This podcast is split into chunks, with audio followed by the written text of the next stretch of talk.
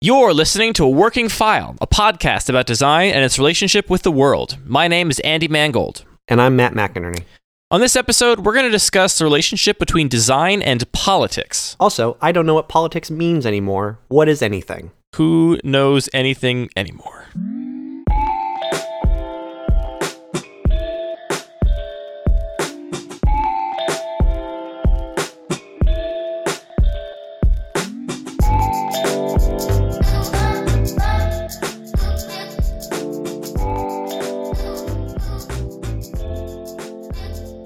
Tonight, uh, we have Maurice joining us again. Uh, Maurice's second episode with us. Welcome back, Maurice. Thank you for having me back.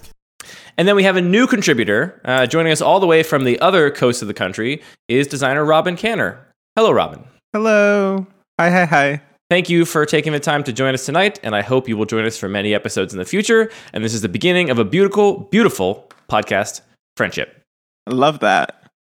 Um, let's get right down to business tonight. None of this joking around, none of this, you know, small talk, because we got a big topic that I want to at least begin to discuss. Uh, I, I feel like this is something that's not going to be entirely contained in one episode, but you know, there's got to be a first episode. So here we are beginning the conversation, and um, you know, I think there's a little bit of backstory that's probably necessary here, which is to say that we uh, one of our goals with this show is that it not be tied to like specific time as much as possible so mm-hmm. we're not going to talk about like the thing that happened on Tuesday, on Wednesday, and it's not your it's not your design news podcast. We aim for these shows to be as evergreen as possible, right? I hope if people listen in two or three years, it's still somewhat meaningful to them and it doesn't lose all of its sort of meaning. Um, sure. That said, this will be the seventh episode of the show when it comes out, uh, and all six prior episodes were all recorded before the election that happened in November. Uh, this will be the first one in this brave new world we find ourselves living in. oh and, boy. Um, so the topic at hand tonight is the relationship between design and politics. And I think it is, it goes without saying, I hope that a uh, I found a newfound uh, importance in this conversation given the results of the election in November. It feels more pressing than ever. Uh, and I think that there's a lot of people out there that maybe for the first time are feeling energized. They feel like the political situation is something you need to pay attention to. It's something that uh, is important or dangerous uh, or something that needs attention. Maybe they're trying to get involved for the first time or think about their career relative to the political landscape for the first time. Um, so I wanted to have a conversation about how we as humble designers can relate to policy, public policy, and politics. Um, so our, our, guests, of course, are Maurice and Robyn. And, and Maurice, you've had experience working with uh, local government before, and we're going to get to that in a little bit. Uh, but Robyn, you're joining us specifically because uh, I followed you for a while on Twitter, and mm-hmm. you oftentimes uh, sort of extol the virtues of how design is inherently political and are kind of talking about the political nature of design. Um, so I thought we'd actually just start by having you kind of explain your perspective a little bit so that uh, maybe people that haven't considered design a political thing, right? I'm out here drawing logos, I'm making posters, I'm designing right. a branding system. How is what am I doing political? I'm just, you know, a designer. Sure. Oh, you're so much more than just a designer. Um, so yeah, I would say that my my like sort of large overall premise is that um, the decisions that we make as designers um, are conscious of a cultural landscape that's happening around us. Um, and because of that, it's sort of politicized. Um, the decisions we make can influence a conversation, it can influence how somebody reacts to something given like a, a, cultural moment that's happening, it could shift their feelings about whatever it is that you designed.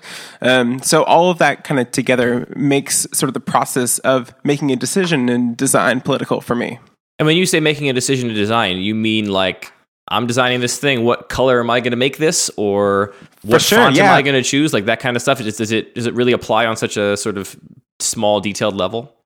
I mean, I would argue that it does. Um, it kind of depends on the project that you're working on, though. Like, I think how design is political and visual practice could be a little bit different than UX versus IA or, you know, the m- myriad of other ways that people identify as designers. Um, I would say that, like, you know, if you're, you know, if you're a UX designer and you're working on like a large scale product, um, that could be hitting like a various like part of the country, um, you have like new edge cases to consider, um, and part of those edge cases could be political. Um, or if you're a visual designer and you're doing something on gender, the color spectrum that you use could be political. Um, how you handle accessibility in your practice could show like what you believe as a company. So all those decisions together could like be very well seen as political, and I think it's good for designers to be conscious of that. Yeah, I, I agree too. I, I think that it's much more obvious that something is political, like you said, when you're working on a product and you're deciding, you know, should we show someone's age and location and, you know, gender identity on this profile or should we not? Uh, or should we build this thing so that it's accessible and people that maybe don't have the best vision can still use it? Like those things are more overtly political. But I also agree with you that I think visual design uh, has to be political as well. And I feel like some people are eager to talk about the power of visuals, the power of graphics, uh, Right. when it's convenient to them. And when it's not convenient to them, they're like, oh, this is just me making frivolous shapes and colors. So what does it matter? It's not anything.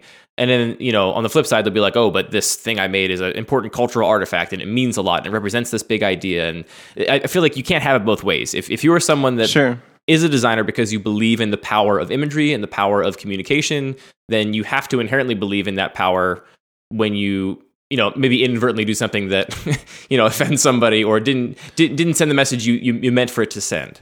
Yeah, I mean, I think a lot of that goes back to ownership, right? Like, I think if if you're a designer and you're able to own that kind of decision that you make, it's a lot different than somebody saying like, "Oh yeah, I made this like print magazine and I only did it this way because my boss told me and I didn't really own it. He just told me what to do or whatever it is like that." Like. I think that's a different conversation too, um, versus whether you're psyched about something and you own it and you're like really into the responsibility that it carries. I think that will hand like that'll shift how you handle like feedback on whatever it is that you just made. That's definitely part of it too, right? It's it's much easier to, at the very least, um, feel like you can make your values known if you are in a position to make decisions about a project. If you are working as a junior designer, or if you're a freelancer out there that feels like they're struggling to find work, if you don't really have the luxury of turning down clients that don't philosophically or politically agree with them, I think it's a lot harder to sometimes figure out how politics practically relates to you, right? Because you're like, well, I've got to do this thing and I've got to make my money to pay my rent. So if I am asked to design something where it's like, ah, it's kind of sketchy, uh, how Sure. do you actually like, you know, say no to that? Or should you say no to that? Yeah, I mean, uh, it's a tough one. Um, it's tough because it depends on like the the the larger like landscape. I think like for me, um, I've been single for the majority of my life, so I haven't had to like bury the weight of like a family relying on the decisions that I make on what I design or what I don't design. And I think I would probably approach it a little bit differently if I did. Um, but because of that, I've been in a position to basically say no what I don't want to do something because I feel like it's off, or I'll take the time to send an email being like, I'm really glad that you're stoked on this idea, but have you considered X, Y, and Z? Um, and maybe they have, maybe they hadn't. Um, I think there's also, you know, a lot to be said about this idea of, you know, if if I don't take it on, somebody else is going to take it on. So it's probably going to exist in the world anyways. So do I want to be the person to influence it in the best way I can? Um, those are those are all questions to maybe consider. Yeah. I, I'm actually curious. I'll put this to everybody. Um, who here has actually turned down a project for a political stance they hold? I have. I have done that. So, so we've all done that then. Mhm. Yes. Uh, so it, I, I'll tell one of mine. I'm curious to hear what other kind of projects you all have turned down. Obviously, if you can't talk about it, you can't talk about it. But uh, the one thing in my career we've turned down at work was that we got contacted by a shooting range, like a like a fancy shooting range in Vegas that you know prides itself on having particularly dangerous guns and you know just really steeped in the whole like guns as entertainment culture. Um, and that's the one thing we've ever had where it felt like this is like in class when you're when you're talking about when you're talking in senior seminar in school and they're like what are you going to do if a cigarette company wants you to design their carton? And i'm like this feels like that. And we're just going to have to turn this one down on those grounds. Um, what are some things you all have turned down if you can talk about them Uh, so uh, I co-founded this site called My Trans Health. Um, in the middle of it getting a lot of press, we got reached out by uh, a VC type person that basically like sat us down for coffee and was like, "Hey, we just saw that you got a bunch of press for making like this trans healthcare site. Trans people are pretty hot on the internet right now. How about you stop making that healthcare site? We'll pay you a bunch of money to make a TMZ for trans people." Whoa. Whoa. Oh, that's, yeah. That's interesting. No joke. I mean, it seems like that was an obvious one, but that did did that's did you sway you at all? Uh, did it sway me? Well, I mean, we didn't talk after that moment. Um, I was we were just kind of like, okay, well, I guess like we're gonna leave right now. Thank you very that's- much. That one's especially obvious too because they're that person was also asking you to essentially abandon the mission of the site that you set out to, you know, accomplish this goal for. Uh, Correct. Like, like for example, I specifically remember this this this gun range's website was like the perfect project for us in every way, except for the fact that it was a gun range, right? So. You know, we Right. pride ourselves in building custom software, and this was a perfect site where they had this unique problem, and there wasn't any software that already existed to solve their problem. And like doing the scheduling for the ranges would have been a really cool problem to solve. But uh, so like that, it was really just a content thing. Yours was even more intense because it was like, no, no, please, please stop doing that good you're doing in the world, and instead do some trash for me, trash man. Right. yes. Yeah. Basically, that was the interaction. Uh, but what else does everyone else have? Uh, my, I probably have to be semi vague about mine, but I feel like mine was not as obvious or as easy to just be like, no, you're the worst, go away.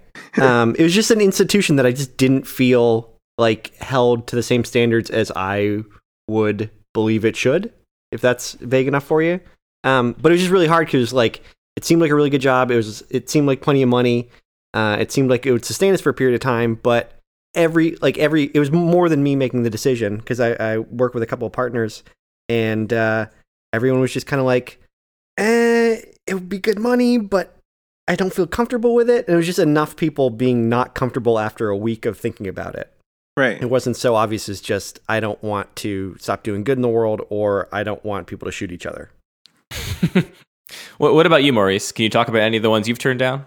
Yeah, sure. So I've done work uh, at both, well, not both, at the state, the local, and the federal level in terms of design. So, Triple threat.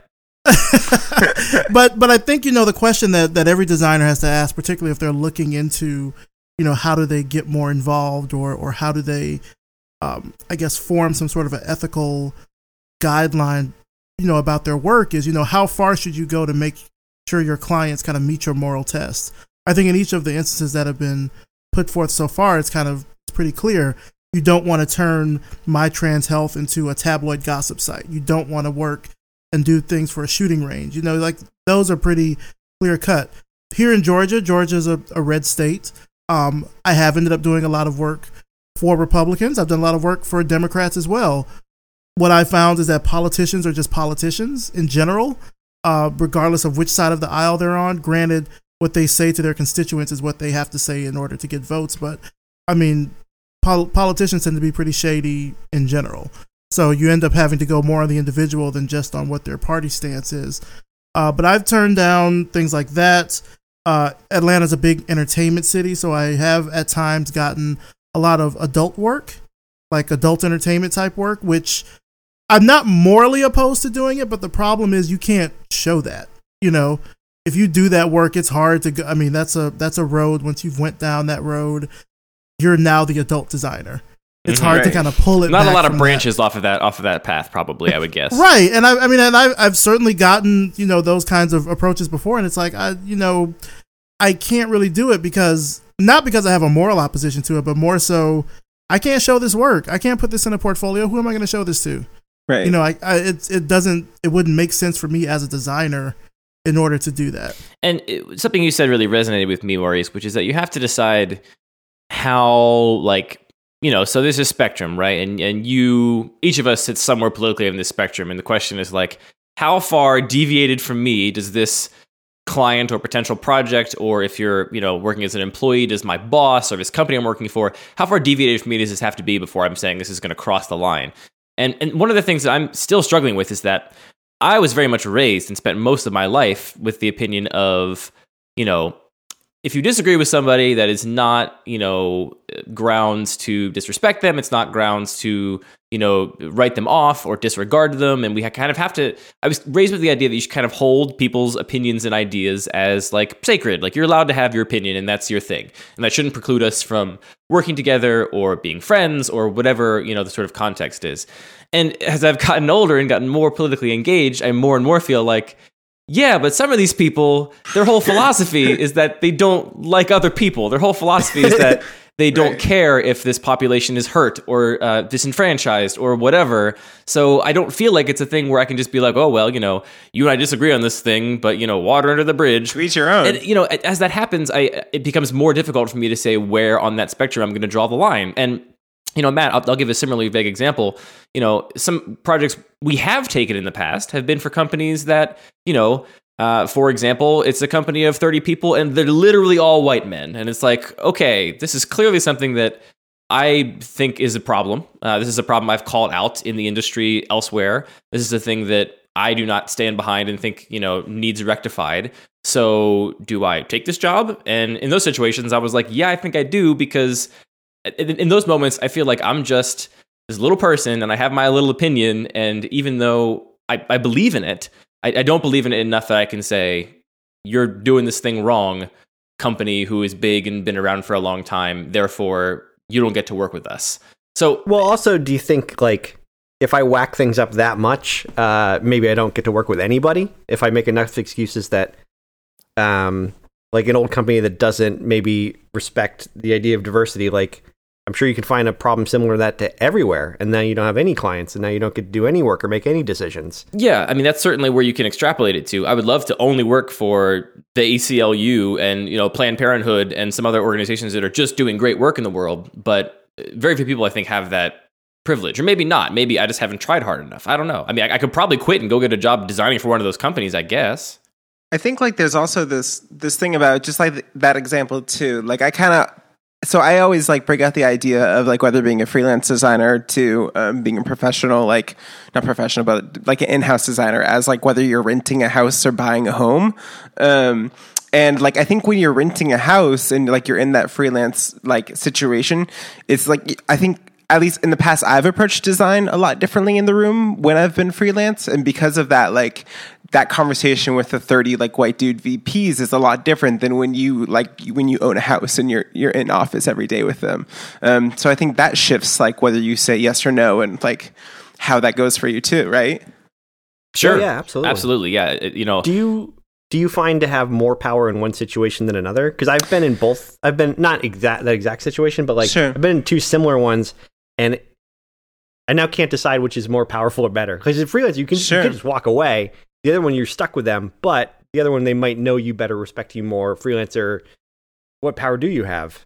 Well, I, I've seen freelancers have a ton of power. Like one of the things that I saw the most when I was freelancing was that whenever I was in the room and there was already an in-house designer, basically whatever I go and say is something that they've already said, but just because I'm an outside voice, my opinion like means more to them or something like that. Um, Consulting You get bias. paid a higher hourly rate. Right, matter? exactly. Yeah, like oh, and like I'm guilty of that too. I remember being like at smaller companies and like wanting to get a thing through a company, and like a bunch of people being like, "Oh, well, you're just like that one person that we've gotten comfortable with in the office, so maybe you're right about this, or maybe you're not." And I've just like been like, "Oh, well, you should hire this person to say the exact same thing I'm going to tell you," um, and then they do, and then I get to to, to make the thing that I want. Um, so like that's happened for sure too a lot.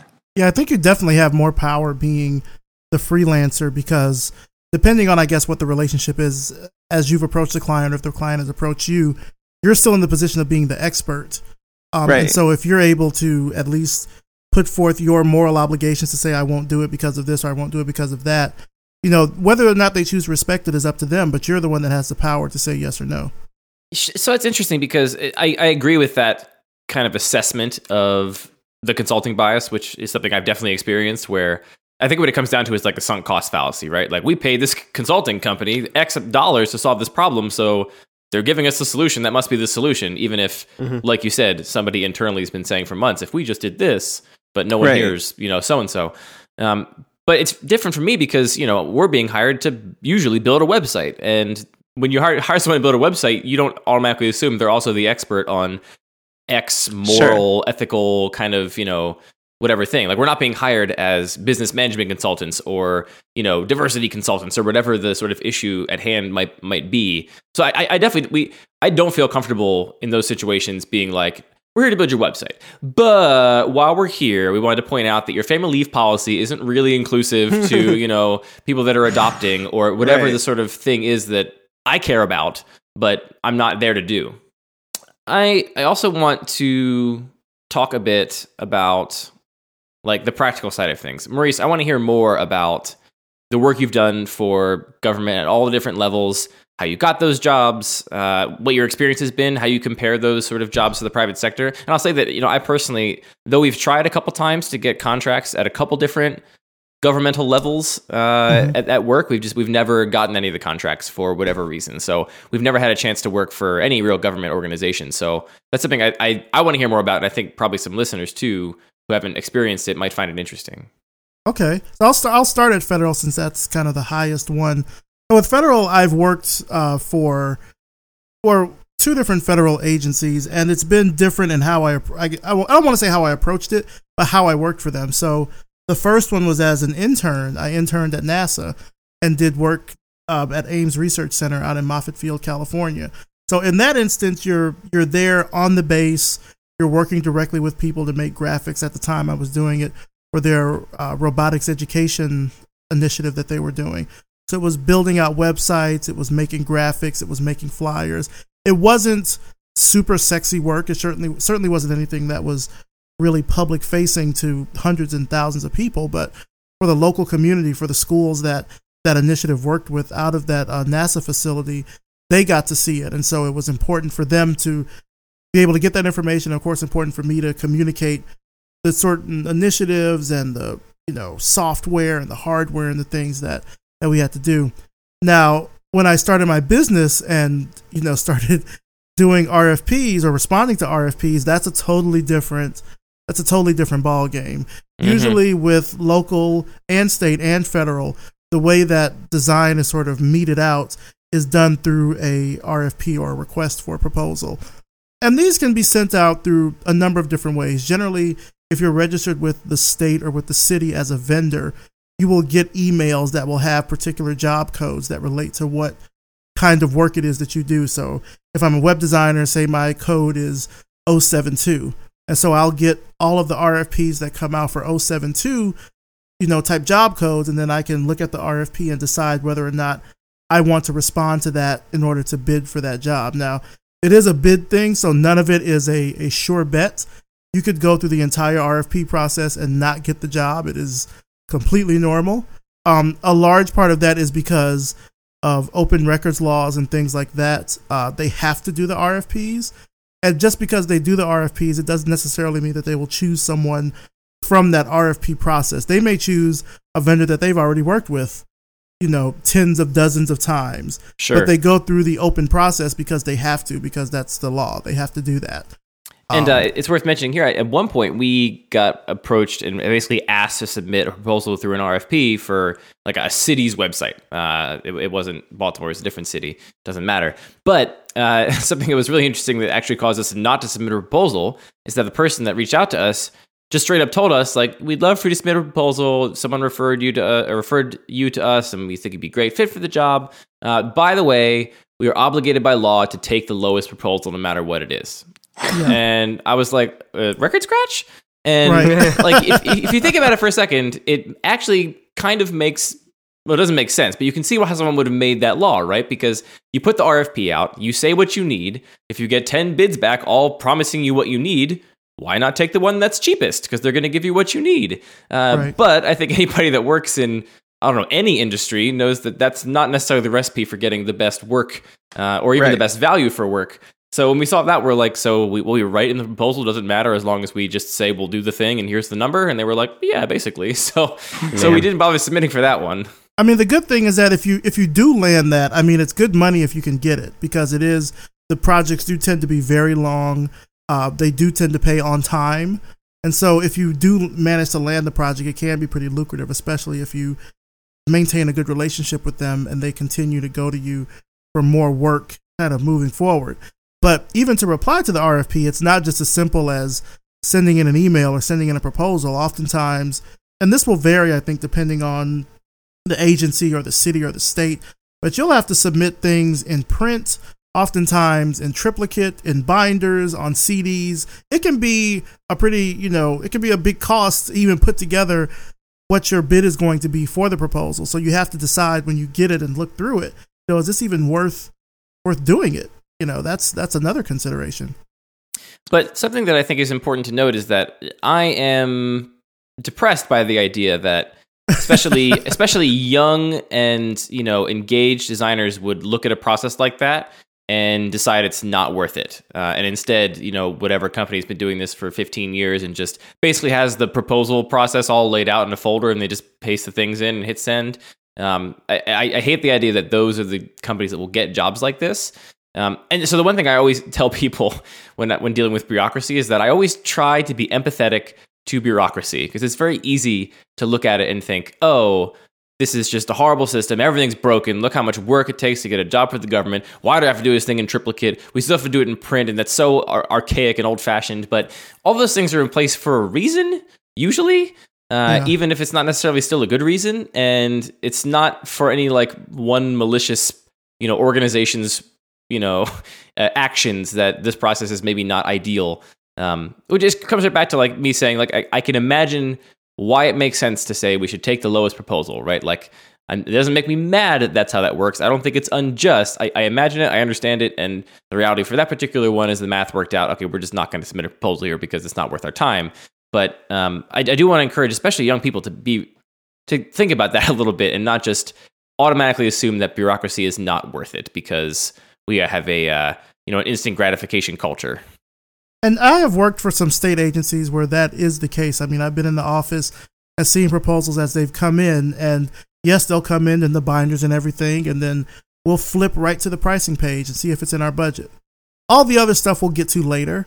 We just want to make sure that what you're bidding is going to, you know, be in line with what we can actually afford. Seems now, reasonable. Well, it does, it does seem reasonable, and I don't want to say. I mean, I'm saying these things because this is one way that you know designers depending on if they're freelancers or agencies etc can work with you know state government city government federal government i mean there are other ways that it could be done for example if you are a registered uh, woman owned business or minority owned business with your state that often means that there are going to be projects that might be set aside just for those types of businesses so it can make things a little bit easier in terms of you're not necessarily fighting for the general pool of work you might be doing something that is more specialized. So, for example, um, I had an agency that reached out to me from New York that was looking for minority owned businesses, just in general, minority owned design businesses, to work on the Obama Foundation website.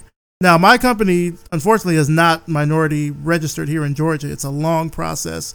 And for companies I know that have done it, it hasn't necessarily meant that they've gotten more work.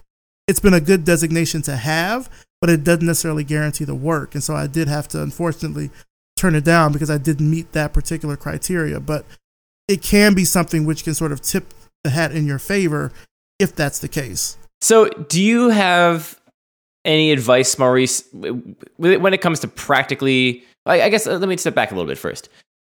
Do you feel like the work you've had a chance to do for government at these different levels has had a like net positive effect on the world? Is it like is it good work or is it like, well, I got this government job and it pays well, but I'm really just over here, you know, rearranging the uh, the deck furniture on the Titanic?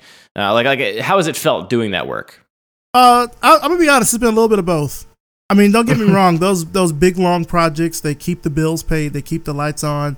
That's great. And when you have those, you also have the opportunity to take on maybe some more meaningful projects and, and things of that nature. Uh, you know, and one thing I want to say, regardless of if you want to work and or do some type of work for city government, state government, federal government, it is really still all about relationships. It's really all about still getting to know designers, getting to know other people that might work in those spheres because they could recommend you in the case that they can't do the work or something like that. I would say it's probably if you're a designer that has no idea where to start, it's probably going to be much easier for you to get involved at the city level than anywhere else because every city has, you know, a city council.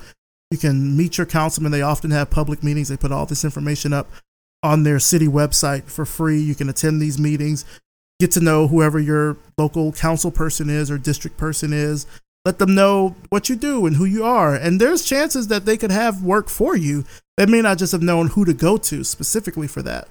Um, I know that we we as designers probably rag a lot on government websites in general about how poor they look and and everything like that. Chances are the designer, if they have a designer, they're probably swamped with work. And so that might be why it doesn't look so good or why it's not, you know, this great, really well designed website. It may just be overworked and underpaid, more than likely overworked. Uh, but in terms of just even trying to get involved on the local level, and I, I mentioned this actually in my podcast, Revision Path, I've talked to people and told them that ways you can get involved are going to local neighborhood meetings, you know, designing flyers, you know, maybe see if you can volunteer if there's like right here in Atlanta right now our mayoral race is going on. See if there's ways you can volunteer your services. And it's not going to be, you know, this big great sexy work again, but it could be the kind of work that ends up being seen at a bunch of different places. It's work that does go towards a certain common good. Like if you believe in a certain candidate and what they say and what they're about, doing that kind of work for them can be very fulfilling uh, in 2009, I was uh, the director of new media for a mayoral campaign here in Atlanta, and we did everything from websites to social media to print, T-shirts, flyers, you name it. And that work got seen by people all over the city. I still get business from that work, and that was in 2009. So the work still does have an impact, and I've been able to build on that to do other work, to do work for the city of Atlanta, to do work for a couple of state senators here in um, in Atlanta, and it's just kind of branched out from there. So building those relationships is important, but also just getting involved at the local level. Um, I'm remembering something that uh, Mike Monteiro said in a Medium post uh, for Dear Design Student, where he talks about citizen designers and how, in order to be a citizen designer, you kind of have to be a citizen first. Uh, there's a really good book by Elizabeth Resnick called Developing Citizen Designers that talks about how designers can learn to practice their work in a socially responsible way, how they can take their abstract ideas and turn them into concrete things that can help their community out. I would recommend checking that book out for anyone that kind of just wants to get a good primer on things they might be able to do or what the, the thought process is behind doing that. But getting involved at the local level can be a lot easier than you think.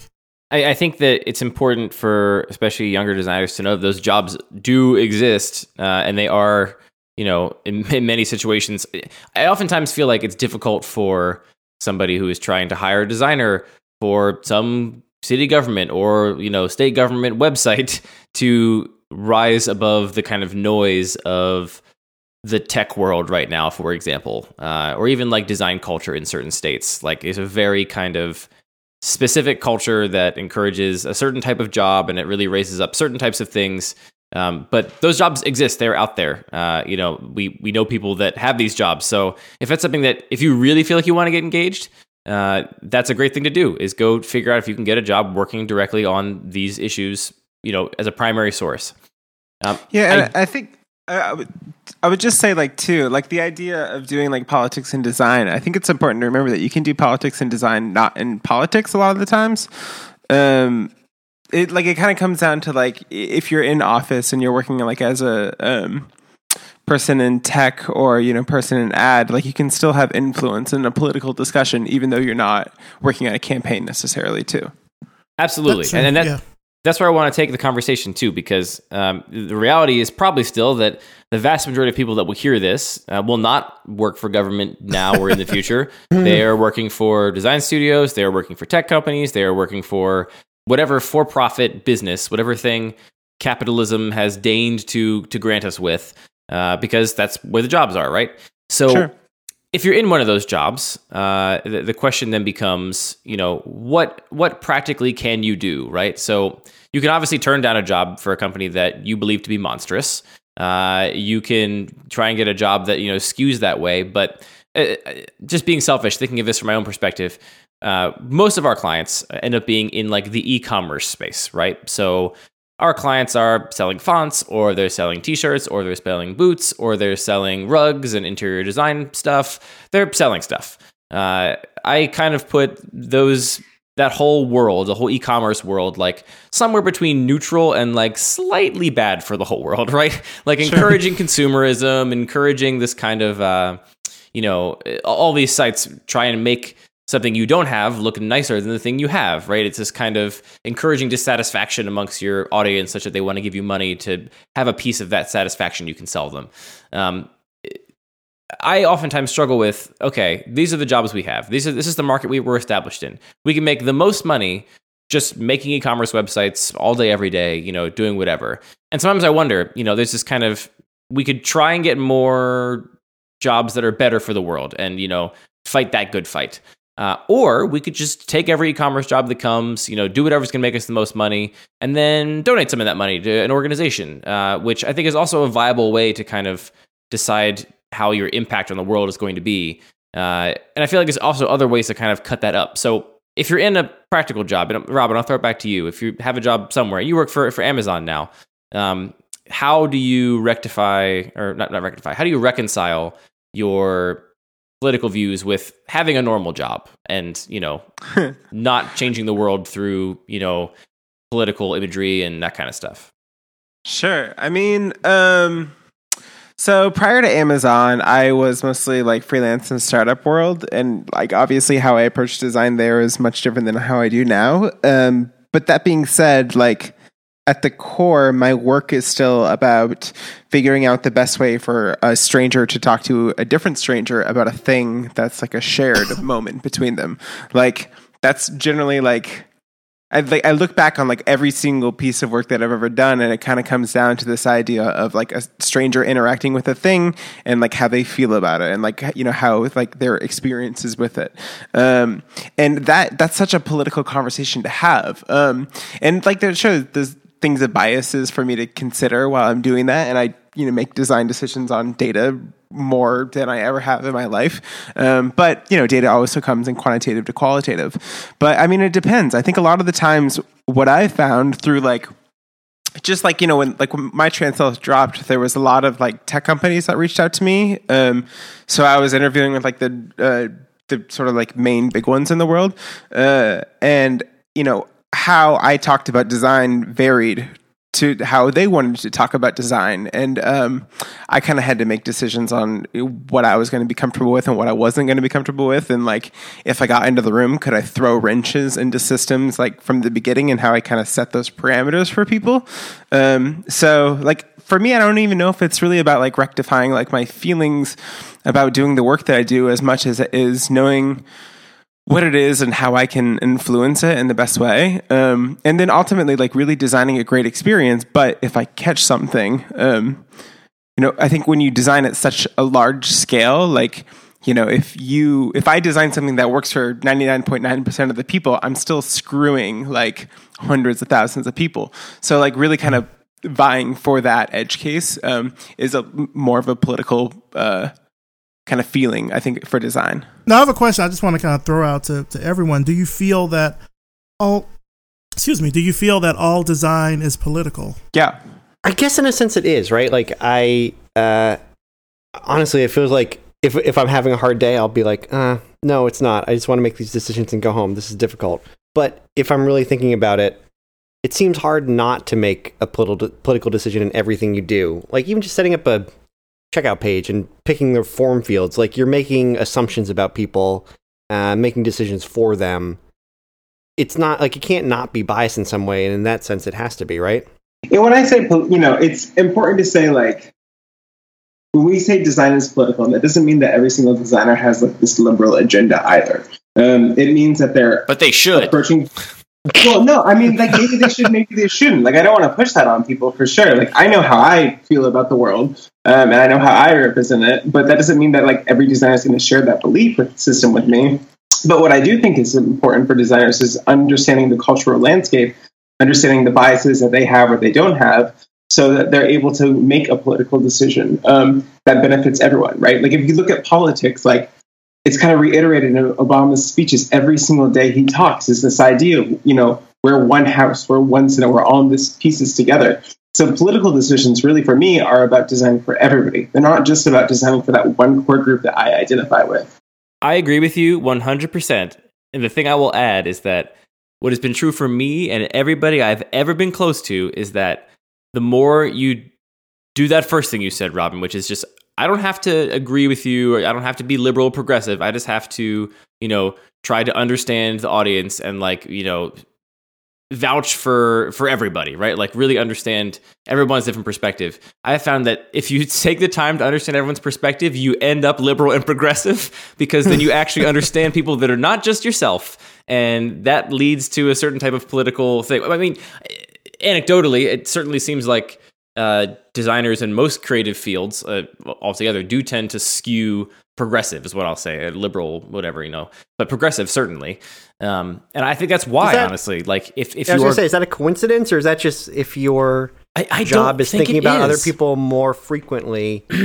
is that uh, is that a way you're gonna lean? Because it's hard, like it's hard to not think about how other people use something all the time and not think about who those people are. I guess it's not hard. But design, like I think in order to do design really well, you have to understand sociology. And like the more you dive deeper into sociology, the more that you might I don't want to say like I really don't want to call it out like you're going to push out like a liberal agenda because you might push out like an anarchist agenda or like a super conservative one. But the reality is, is you're going to be more conscious of people. Um, so I think that inherently shifts like how you approach design. Like I don't think you even have to say it's liberal or not. I do think the idea that it leans, it pushes you in a direction. But I, I think you can say something like, "Is like empathy is a skill you develop." Um, I was going to say empathy is a buzzword white dudes are getting hired for saying. Oh, that's true. That's very true. That's very true.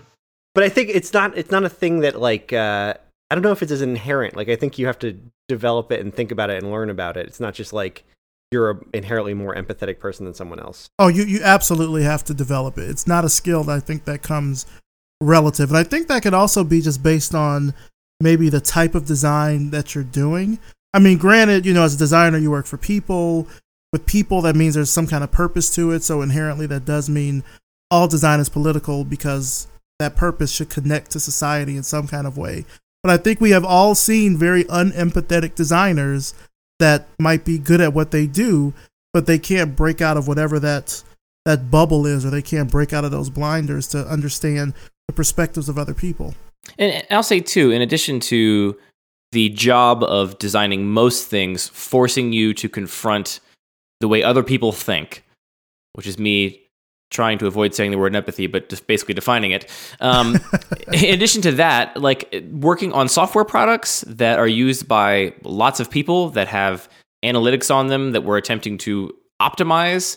Uh, if if doing that job has convinced me so much that it's not that people don't have free will because every individual does have free will, but it is so evident how systematic changes affect what most people will do, what the vast majority of people will do, right? If, if you've seen what happens when you make that button a different color or send that marketing email at a slightly different time and how many more people consistently every single time buy the thing or do the thing, then you have to think about what happens when you put, for example, some big hurdles into the voting process, uh, like voter identification laws. And, you know, you think about that and you're, and, you know, I think a lot of people would say, oh, well, if people really want to vote, they'll do it. And, you know, these things don't have any effect on them. But it does. Like, people are this, when you're designing a system, you have to think about people as this kind of like giant bell curve, and you are going to move that bell curve one way or the other. And no, it doesn't take away your autonomy, but those systems are so critically important. And every little detail has a huge effect on the way things come out. And so th- that has politicized me more, right? Like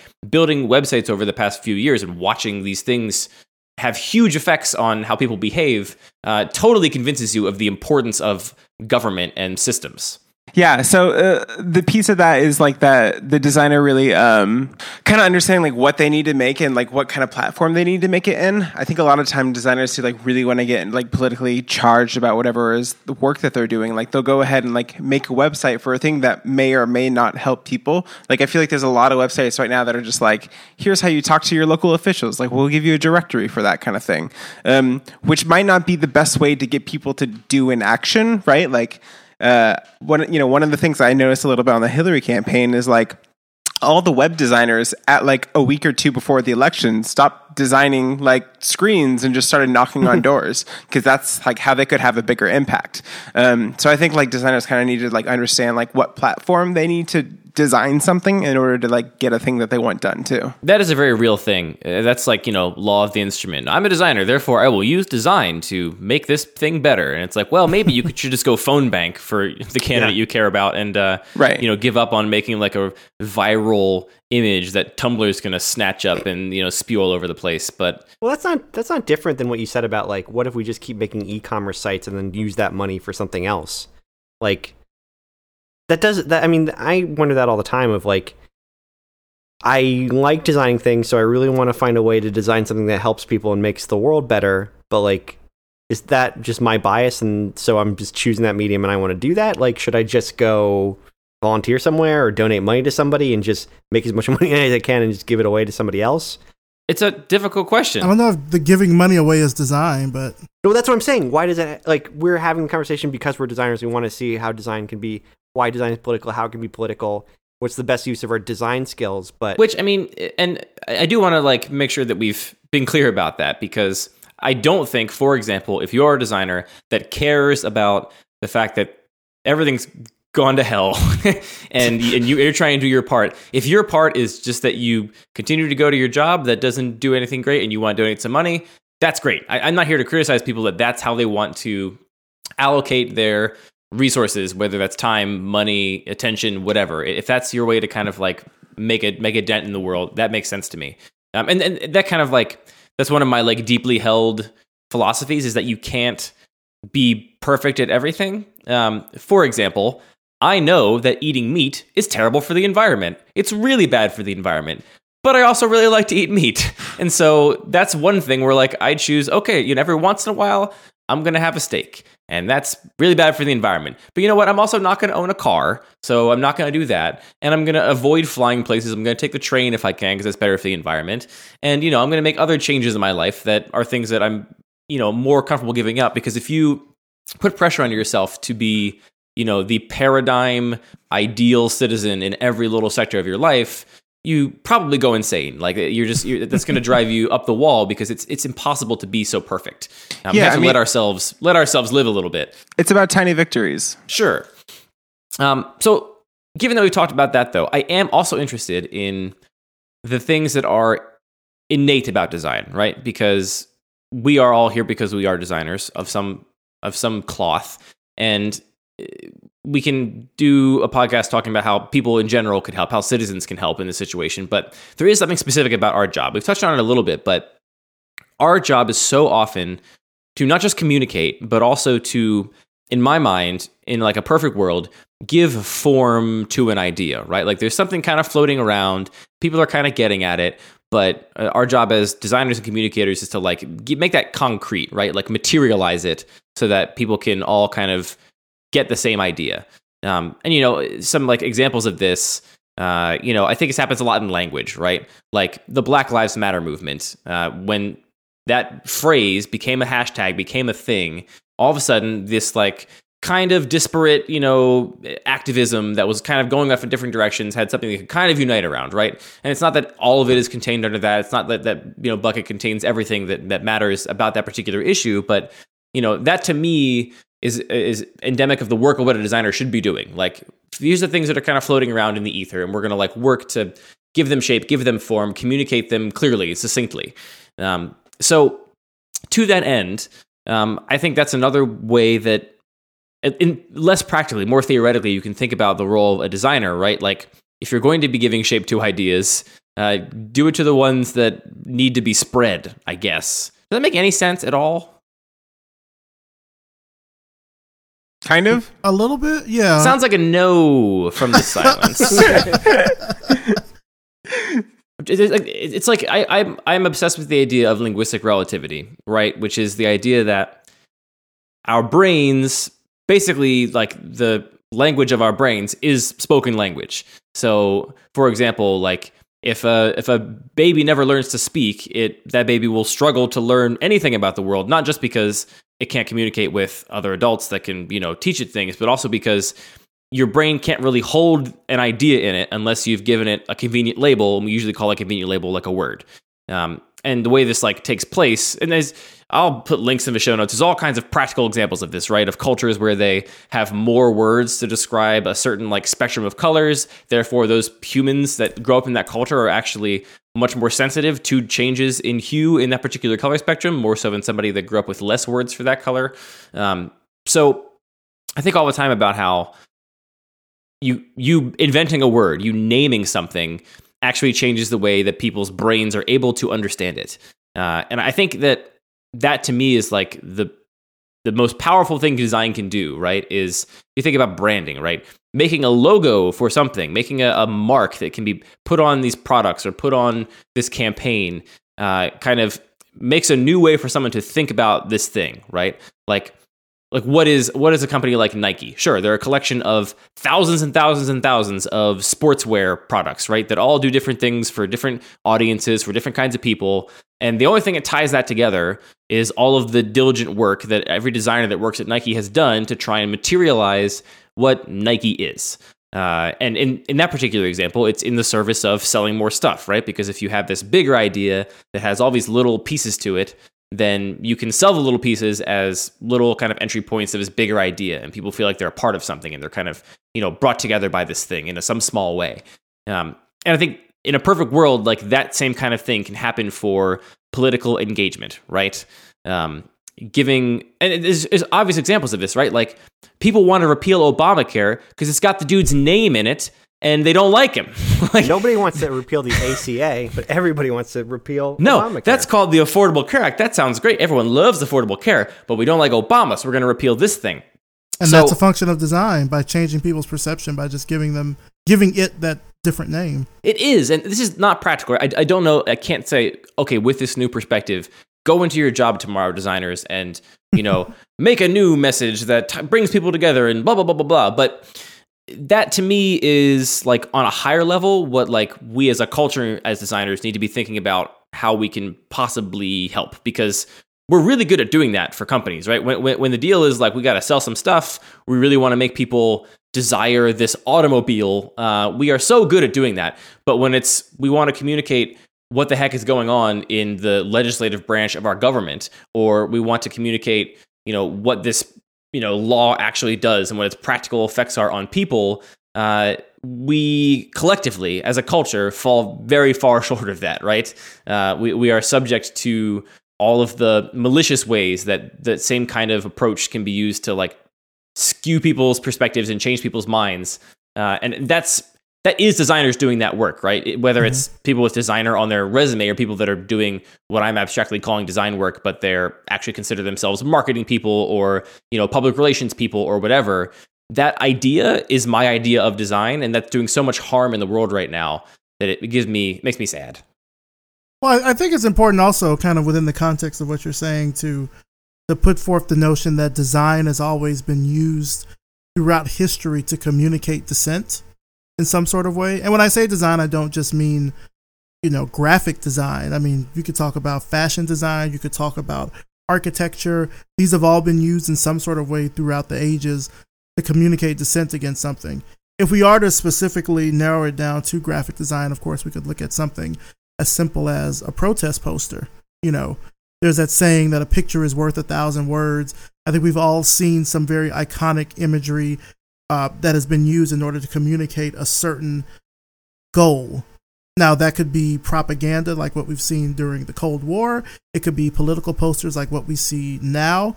Uh, but design has always been used in some kind of way to focus on enlightening social and political issues. So, because we're discussing it within the context of this podcast and within the context of our current political time, it's important to note that this is not new. This is a, a continuing cycle of designers using their craft in order to communicate dissent against something. I, I do wonder if um, the the examples that we use where it's a it's a matter of simplification or consolidation, like taking taking either disparate ideas or a, a more complex idea and making it simple. The, the only example we used in, in the positive was Black Lives Matter, where it uh, it does bring together many kind of different horrible events and put them under one umbrella. But like is is part of the problem like our tendency to try to simplify a complicated problem into a really simple either solution or buzzword or something that we maybe will even scoff at later um, and not trying to understand a bigger problem like i think the obamacare example you mean is- like Kony 2012 that's that could be an example sure I, yeah it, I think it can be. I, it certainly can be. I mean, one one example I'll give is is Milton Glaser. So Milton Glaser has this this popular book out uh, for those that want to check it out. It's called The Design of Dissent, and it actually talks about kind of what I've been speaking about before with how design has been used throughout the ages to communicate that. Um, at one point in time, I want to say this might have been in the maybe the 70s or the 80s. Uh, there was a, a picture that he did, and you all might have seen this poster. It's a poster of a hand, but each of the fingers is tinted to match someone of a different ethnicity.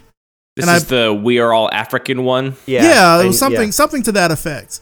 Where it was a good attempt. You're trying. I, I could see where you're going with that, but just You're You being so generous. you didn't hit the mark. Like, it, I mean, I think that's, but that's just with design in general. That's trial and error. We're not always going to get it right. In that instance, it was not right. But, um, yeah, to to what you're saying, it's not something where I think. Actually, I just lost my train of thought from that. Sorry. But but no, that was that was the example that I wanted to give along that. Yeah, that was an attempt to simplify a message, and it came off as offensive because There you go. Right. it stripped away everything that was.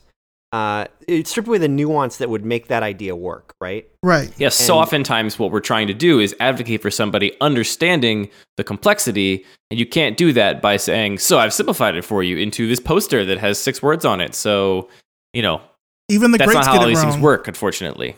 Yeah.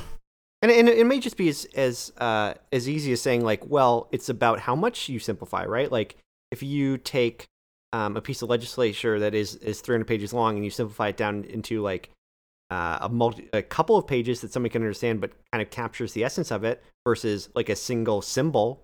Well, it seems like one of those is more understanding than the other and might be a little bit better, and you got more people to understand it. Like the the document version still is a better understanding of it. That that just is like it's just your degree of, of decisions of what to remove and what's important which i think is the same as when we talk about creating a logo right it's like about stripping away what doesn't need to be there but if you strip away something that does need to be there then you have a problem I mean, there's also a reason why documents of legislation are nine thousand pages. Like they're designed that way for for Yeah. a, a large intents and purpose. Yeah. I, I uh, you know, we, we've worked with a number of different lawyers uh, through work, and frankly, we've been unhappy with most of them, and have ended up firing many of them, except for the latest one. And one of the past lawyers, we ended up firing them because we we're working on them on a contract template we were going to use with certain clients, and we kept having this frustrating back and forth where I was saying. What does all this stuff mean here? I'm reading it and I understand the words, but it doesn't seem like it's adding anything. Can we take this out? And they kept on revising it and barely taking anything out. And I kept on sending back, what about this? And it had like, you know, three sentences instead of six paragraphs. And eventually the lawyer just told me straight up in an email, they were like, most of our clients like this stuff to be long so that the people signing it don't read it. And I was Oh. like, and I was like, I am not that client. I would like everyone signing our contracts to understand exactly what they're getting into. I see that as the point of a contract. Uh, Right. but I, there, there is that that stuff, that stuff is out there. It's like these tools are being used for the right reasons and for the wrong reasons, uh, which is something that we all need to be conscious of, right? Because I do think that's why a lot of these bills are probably 900 pages, is because you know it's pretty easy to sneak something in when it's 900 pages long, or pretty easy to tell somebody what to think about it if they don't actually have time in their corporeal life to read it all themselves and actually understand it. And I mean, you even see that on the ballots too. I mean, uh, certainly I know here for local referendums and amendments and things, they'll cram six questions into one thing, and you either have to vote for all of them or vote against all of them. is there something to be said for educating people that are not designers about the things that we know about? I feel like some of the most powerful work oftentimes comes from, you know, crossing crossing over some some threshold between industries, between expertises, between knowledges, and you know, if if we, for example, could somehow magically talk to the people that are writing the the ballot initiatives, like you said, and explain, hey, it'd be really great if someone, you know, like put yourself in a voter's shoes, be a designer. Let's make this thing make sense to somebody. Is there a way we can work to educate people, both that are making these decisions in the first place to like make things behave a certain way, and also educate people that are just consumers of it? Like one thing that strikes me is that we're having this whole moment right now in the world with fake news sites, right? Like things that look on the surface like a regular news site because it's really easy to make a website these days, but actually contain no journalistic integrity and very oftentimes are spun up specifically as propaganda to sort of deceive people. Uh, I feel like as a designer, I have an extremely good radar for that. Is that something we can teach to people to teach them what to trust, what not to trust? Is there a way that our experience can be shared that way? Absolutely, I would hope so. I mean, I I I have always been of the belief that regardless of if someone calls himself a designer by profession, they have been interacting with design their entire lives. everything that we use has passed through some level of design, whether it's the houses we live in, the clothes we wear, the cars we drive. Someone had to make that. Someone had to design that based on a certain set of standards or practices or principles, etc. So we all know when something does or doesn't work. Very similar to like if, you know, we know laws don't work or if we go into the ballot and we or we go into the, the voting booth and we see the ballot and it's like I don't understand what all this stuff is. I didn't know what all of this was. As designers, we know how important visual literacy is. We know how, how certain colors work towards a certain goal, how certain images work, things of that nature. So certainly we have, I think, the knowledge and the tools to put forth some kind of information to people so they can become better informed of the things that they're already familiar with just through design and through interaction, just so they can become more informed and more aware of what's going on. I think that's spot on. Uh, One of the things that I think about too is um, going back to like that idea of designers influencing how people consume fake news or real news. Like, I think there's also a piece of it of whether that person's uh, sort of mentally allowing themselves to consider that or think that through. Um, I think like right now, a lot of times, like there'll be people who like say something as a fact, and it doesn't really matter if it is or not because that's they just don't care. They just care about who's saying it. So I found myself most recently when I get when I want to get a viewpoint across to somebody else, and I know that they're not going to probably listen to me, um, I get somebody else to say exactly what I'm saying, and they sort of digest it in a different way, um, which is weird and strange. But I think that needs to be considered too, because I, I do think like in an age of like. Um, sort of like a everyone keeps calling it a post truth era era which I don't think is correct but I do think that people have selective hearing and who's saying whatever it is being said like kind of matters to them Actually, what do you mean? Do you mind providing an example? Like, who are you getting to speak on your behalf so someone will listen to you? oh then I'm just like blowing my sources um Sorry. No, I would say that there has been in the past year some like design conversations that I've watched happen, and like I, you know, I'm very aware of how I act on the internet, and I know it doesn't land with everybody. Um, but there's been times where like somebody will like say something that I think was off or strange, and then I'll point that out in my way of saying like this is off or strange, and they won't get it, or they'll like kind of push back on me. Um, so then I'll connect with somebody else and like. I'll be like, hey, can you just tell this person this thing? And they're like, oh, yeah, sure. And then they do. And that person's like, oh, wow, I totally didn't see it from that perspective. Like, I see that shit happened all the time. yeah, I, I, I can. I've been on kind of the other side of that in that I have definitely had conversations online where I've seen people have, for example, uh, let's say women explain to them for months and months and months why some stuff they're doing might be problematic. And then if I just kind of pop in and say, oh, by the way, here's that same thing, but said back to you from a white man's voice, Yeah. uh, then at, at the very least, I get treated far more respectfully uh, and, Totally. and less hostilely. Uh, and at most, sometimes the person is immediately like, oh, I never considered that. And it's like, interesting. Right. interesting you've never considered that. I so interesting. It's weird because I feel like I've seen people say that, but Right. um, that, that's definitely a real thing. Um, so what we should do is design some white guy masks, send them out into the world, and let everybody have that power. There we Is that What go. you're saying, Andy? everybody talk like this confidently. Yikes. Don't do that. Yeah. Be yourself. Be yourself and make people care about who you are. Don't pretend to be somebody else. It is weird though. Like it's I think, you know, design is so much about getting people to listen to to whatever it is that's being said and sometimes like sometimes it just needs to be a different voice or a different face. Like I kind of joke about online like running a fake Twitter account of just like a white dude so somebody will listen to what I say, but then uh I just have better things to do with my life, so I don't. Yeah. Um, we should probably start moving to our closing statements. I want to close by saying that i- the most fundamental job this is I'm going to reiterate these things, but no matter what you're designing, you are almost always fundamentally being asked to understand a different perspective, right? Unless you are literally the exact audience for the thing you're designing, you're maybe being asked to understand a slightly older audience, an audience with a different amount of money than you, or an audience that cares about a genre of music you don't care about. Um, no matter what you're designing, as trivial as it may seem, you are being asked to consider a different audience. And I think if you simply take that approach that you currently have in your design practice and apply that to the world around you, consider somebody else's perspective, put yourself in their shoes, pretend that the government and the legislation you see happening is happening to someone that is not you, I think if a lot of people did that, we would be a little better off because people would have a little more understanding for people whose perspective and context is not exactly the same as theirs. And that's been my that's been a part of my personal journey making design things and thinking about design and making things for other audiences has forced me to think about that in a way that to me political engagement and progressivism is inescapable. Uh, but even for people who haven't had that experience, I, I would encourage you to just if you're a good designer and you're thoughtful, take that process, apply it to other things, and see where that gets you. Because I think we'd all be better off if that happened. Matt, what is your closing statement, Matt?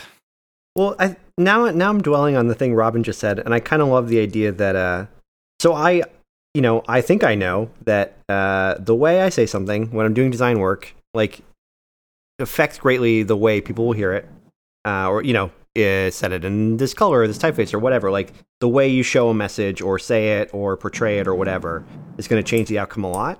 And I also been feeling in the past year that uh, I'm just shouting and no one is listening. And how could the world possibly be this way? What is going on? And nothing is landing or connecting uh, with the people who disagree with me.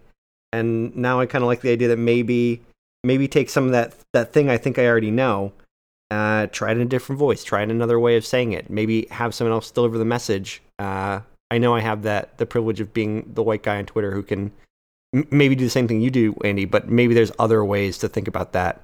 Um, that can feel more useful and not just like you're shouting at someone who has no interest in listening to you at all, even though you think you're seeing the world end.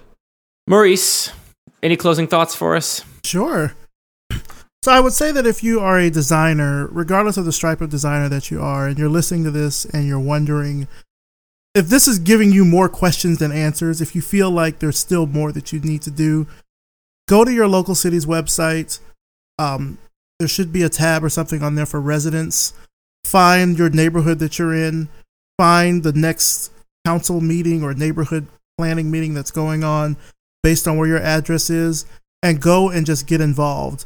I think what we're talking about a lot here, aside from it just being, you know, theory, is about putting you in the mindset to know that you have more power as a designer than you think you might have.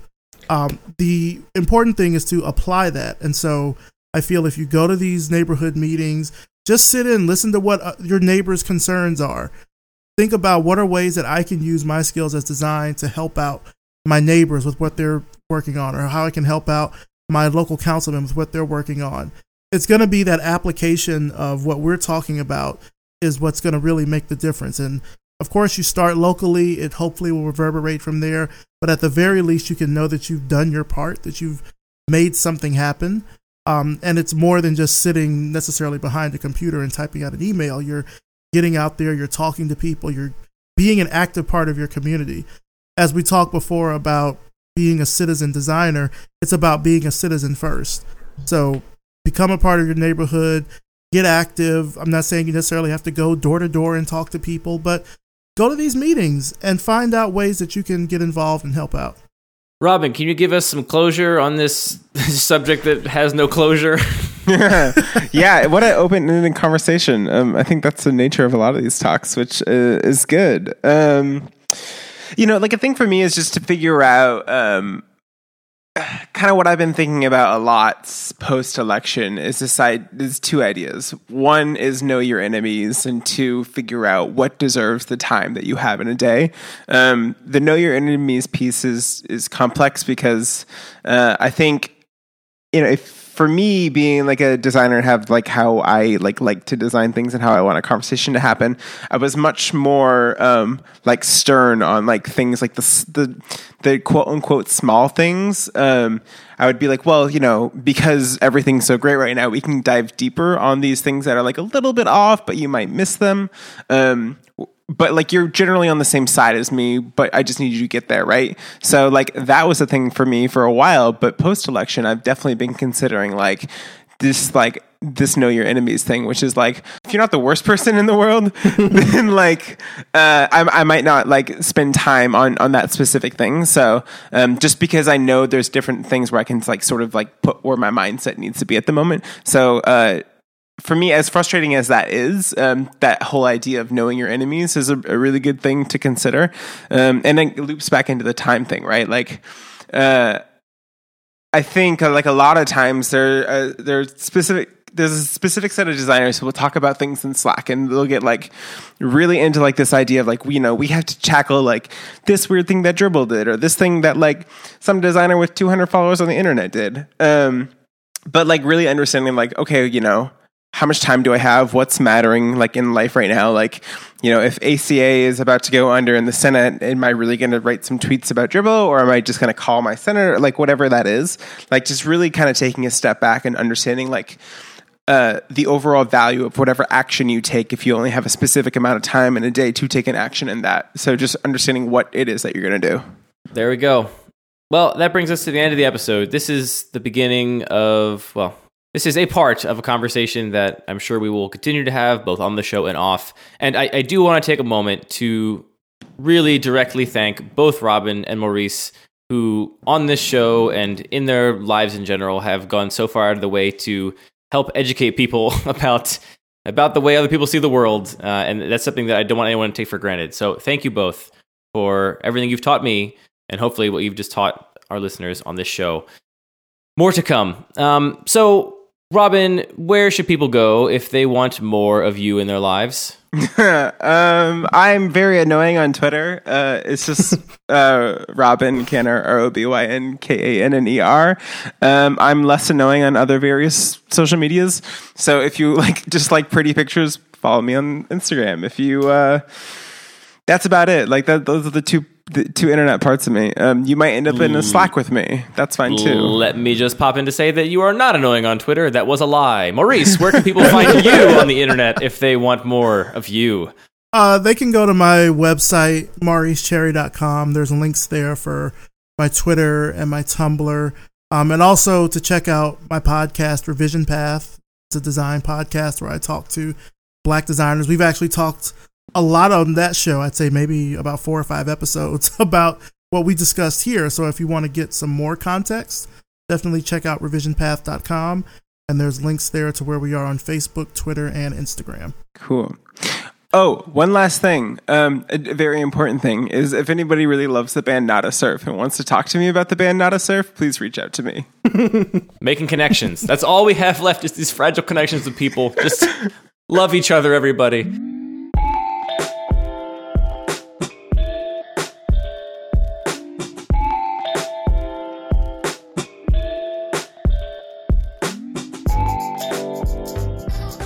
This has been Working File. Thanks for listening. This week, don't go on iTunes and give us five stars and write a review, and instead, write a letter to your senator and representative and tell them no. Just stop. Tell them to stop everything they're doing, light everything on fire. Turn it all off. I want off this ride. Stop it.